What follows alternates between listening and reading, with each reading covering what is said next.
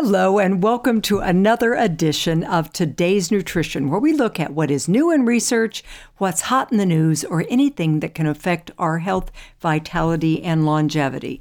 You know, I, I have fun doing all these shows, and, you know, not just on the radio here, but I also do on social media and I do webinars. So this month on social, we took a pretty deep dive into situations that can cause digestive upset. And I gave some pretty targeted tips. Then I did a webinar, posted on my website. So today I'm going to just recap some of that research on digestive health that may help you or someone you love.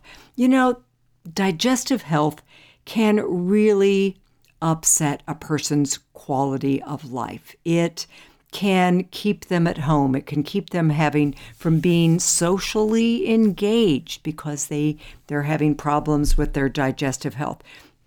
First of all, I'm going to cover the IBS, irritable bowel syndrome. You know, IBS, very common chronic gastrointestinal disorder. It can be really intense, sharp, stabbing intestinal pain, abdominal pain. It can be gas, it can be bloating, constipation, diarrhea. The symptoms and level of severity vary greatly, but it can be quite disabling. You know, some people with IBS have to map their whole day around public restrooms, limits their social life, they, you know, limits their travel.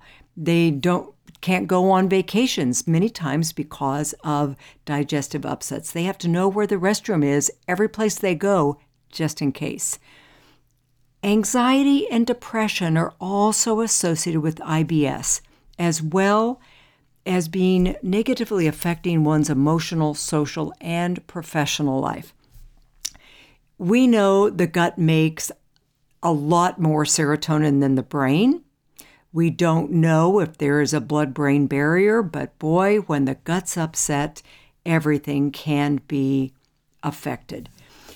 Doctors define IBS as a functional gastrointestinal disorder because the GI tract isn't functioning properly, but there's no apparent damage. So, no harm? Wrong. This type of definition actually stops research, stops searching for a cure, answers, stops questioning the cause of the dysfunction. You know, instead, professionals are just trained to alleviate symptoms, a pill for an ill. But unfortunately, that doesn't solve the long term health problems. Functional medicine, functional nutrition, however, looks at working to uncover the why behind the disease, what's causing the upset, because IBS is just a collection of symptoms specific to each individual. The root cause is likely not the same for everybody. And there are so many causes for the same disorder. And you know, you've really got to understand that everybody's underlying cause needs to be treated differently. And if you don't find that, it can escalate into more serious conditions like autoimmune conditions. Hippocrates, way back, father of modern medicine, said, All disease begins in the gut. How right he was, oh, so long ago. IBS is one of the most underdiagnosed conditions in the U.S. In fact, studies show that it can be in up to 25% of the population, one in four adults.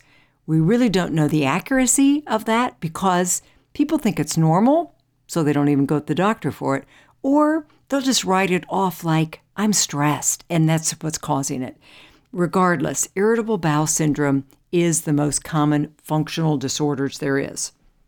And it's labeled actually through a process of elimination. You know, you go through lots of lab tests, scoping everywhere. And if all those tests come back normal or at least not finding a problem, it's just categorized under the IBS umbrella, sort of what I call a garbage pail diagnosis. It means nothing except what you already knew. You've got a problem. And it isn't structural and isn't chemical. It's more of a label for insurance rather than diagnoses. You know, the typical process is about symptom management. We want to go to the root cause. So, just like everybody's experience with IBS is individual, so are the causes. And you know, it can be so many things. You know, the same villains I talk about every week seem to be, you know, just new characters on the set. So we've got poor diet, we've got leaky gut. New one that I'm going to talk about is small intestinal bowel overgrowth, also yeast overgrowth. Parasites, food intolerances, antibiotic use, toxin exposure, chronic infections. Something that doesn't get enough attention is chronic stress and psychological past traumas. That can be a huge thing for the gut. Genetics, epigenetics, hormone issues, all of these alone or in combination can be the active villains. You can go back and listen to my webinar, Leaky Gut Solutions, to go deep, but just know that the GI tract is what we call a selectively permeable barrier. Oh gosh, it is just one cell thick. And that one cell thick layer serves to prevent toxic substances from getting back into the bloodstream. Things like undigested food particles, microbes, toxins, all those things. If that gut gets leaky, things that are supposed to be eliminated are reabsorbed. But that one layer thick also is the site where all your nutrients are absorbed. So, selectively permeable means it's supposed to keep the good going in and the bad staying out. You know, when it works, it is great. However, when these cells become damaged, they break apart, they swell, they allow those particles that we don't want to leak back into the body. Immune system goes crazy. You know, it's it's thinking all these substances, these are invaders and they're pathogens. This results in a lot of systemic inflammation and basically goes back to leaky gut. All of these things can cause it. Food intolerances, infection, stress, age affect gut's permeability and integrity. You know, you can go back, but we really need to address that leaky gut syndrome by using the four R's. I'll talk about that in a little bit. But first of all, I want to go a little deeper quickly into one of the causes of IBS, and that is SIBO. This is a real stickler, and I have seen it affect a lot of people. SIBO, small intestinal bowel overgrowth. So that occurs when you've got an imbalance of gut bacteria, and that results in the overgrowth of bacteria in the small intestine, where there's not supposed to be many bacteria at all.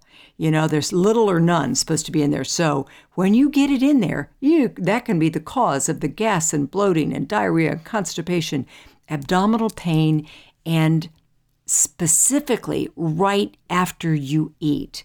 Within 20 minutes, you get the pain in the ab- abdomen. Can also cause nausea and, of course, fatigue. In extreme cases, this small intestine stops absorbing nutrients, so you can get malnutrition and malabsorption and anemia. You know, so some really insightful researchers started asking can people diagnosed with IBS really have SIBO? Cedar Sinai Medical Center tested whether bacterial overgrowth that is associated with IBS when you treated the SIBO, did it take care of IBS? And they found 48% of the time it did. Then Dr. Jerry Gerald Mullins, we know him, but um, from Johns Hopkins Hospital, and he was the author along with some of my dietitian friends. Um, he wrote the book Integrative Gastroenterology. He suggests that 78% of IBS patients actually test positive for SIBO. SIBO is fueled by a diet heavy in sugar, alcohol, refined carbohydrates, because it feeds off of those sugars. But also, when you've got the use of antibiotics, acid blocking stomach drugs, and steroids, that also provides a really attractive environment conducive to the bacterial overgrowth. So once you're diagnosed with SIBO, three routes of treatments either an antibiotic, rifaximin, which unfortunately, is associated with a high rate of recurrence. Or you've got herbal antimicrobials, which, as you can imagine, my favorite. And then you have the elemental diet, which starves it out.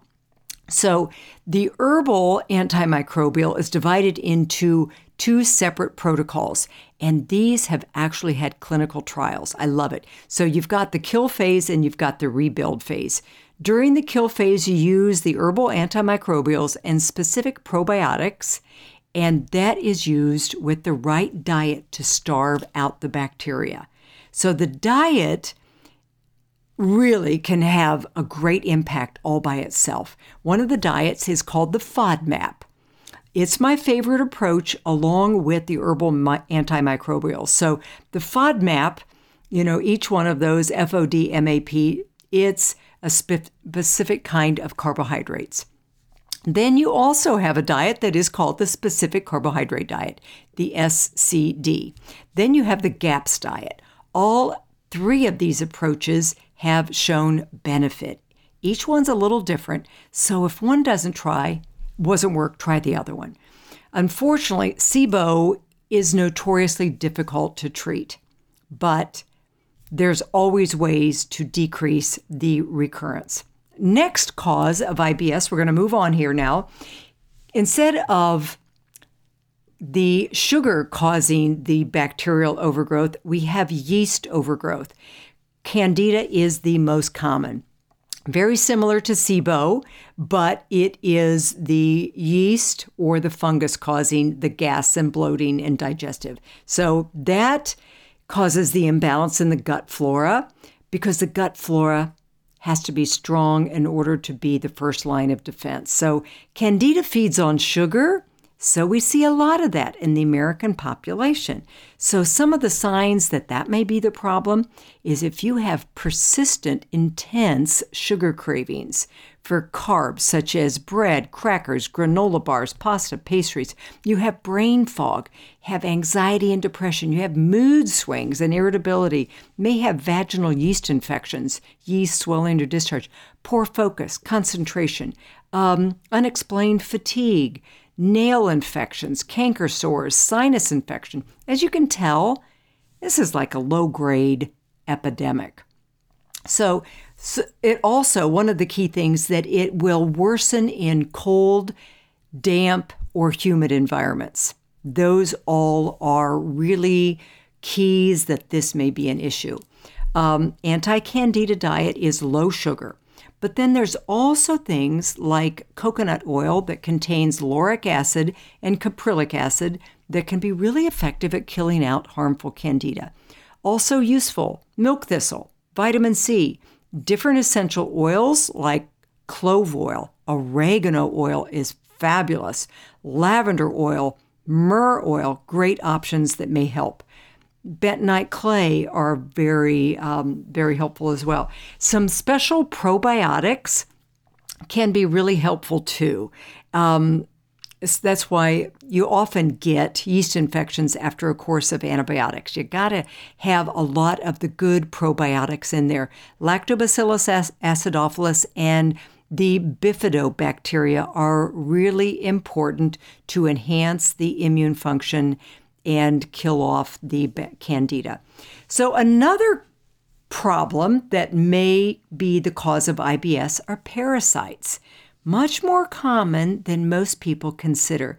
And contrary to popular belief, you do not have to travel to foreign high risk areas to be exposed to them. It may be just imported foods at your local grocery store. And since they're usually ingested, our stomach acid needs to be strong to kill them off. As we get older, or if you're on acid reducing stomach medicines, you're at more at risk. So, long story short, parasites can be really harmful, but they need to really you have to take additional care to get rid of them. I love garlic. I love wormwood, that's also called artemisia, two of my favorite herbs to use for that. Other common causes of IBS are going to be food intolerances, allergies, sensitivities. We can do immunoglobulin testing or IgG testing to find out. Um, I have a whole webinar on this. Um, so, what we need to do the three R's remove the problem, whatever that is, whether it's the food, the toxins, the infections, the oxidative stress, you got to remove all of them. As the saying goes, if you're sitting on three tacks and you remove one, are you going to feel better? Well, probably not. You got to remove all of them. Clean things up to get rid of that IBS. Then we need to repair. So, repairing with a good diet, maybe essential nutrients. Got to restore the flora. So, adding in those prebiotics, those probiotics, all of them really good. Maybe eating some fermented foods like sauerkraut and pickles. Um, you may need to do the fourth R, replace digestive enzymes, increase the stomach acid. Maybe you need to restore some of the vitamins that have gotten minimized through the leak, leaky gut. So, last but not least, I want to talk about stress management, stress relief. Stress is probably the one area we need to really support, optimize, and use to restore and sustain health. Studies have supported that a really high stress level increases rates of IBS complication. It aggravates the symptoms, it lengthens the time of the episodes, and it decreases the rate of repair to digestive health. So, as the gut and central nervous system, boy, they're related. You know, we call the gut the second brain. We, it's incredibly important to find stress management techniques that work for you. Some examples are going to be deep breathing, different forms of exercise, yoga, massage, prayer and meditation, gratitude. You cannot be stressed when you are thinking of all the things you're grateful for. Maybe doing creating art, spending time with loved ones, spending time outside, aromatherapy. There's so many ways we have to manage our stress. So there's some tips. IBS is much more common than I think we we are cognizant of. So I hope this has helped you or someone you love. As always, this is going to be posted on my website, debford.com, along with the webinars that are on the leaky gut or on the elimination diet. All these things that I post free to help you with your quest for better health, vitality, and longevity. So, thanks for listening. I hope you have a great day and uh, make sure you do something really good for yourself.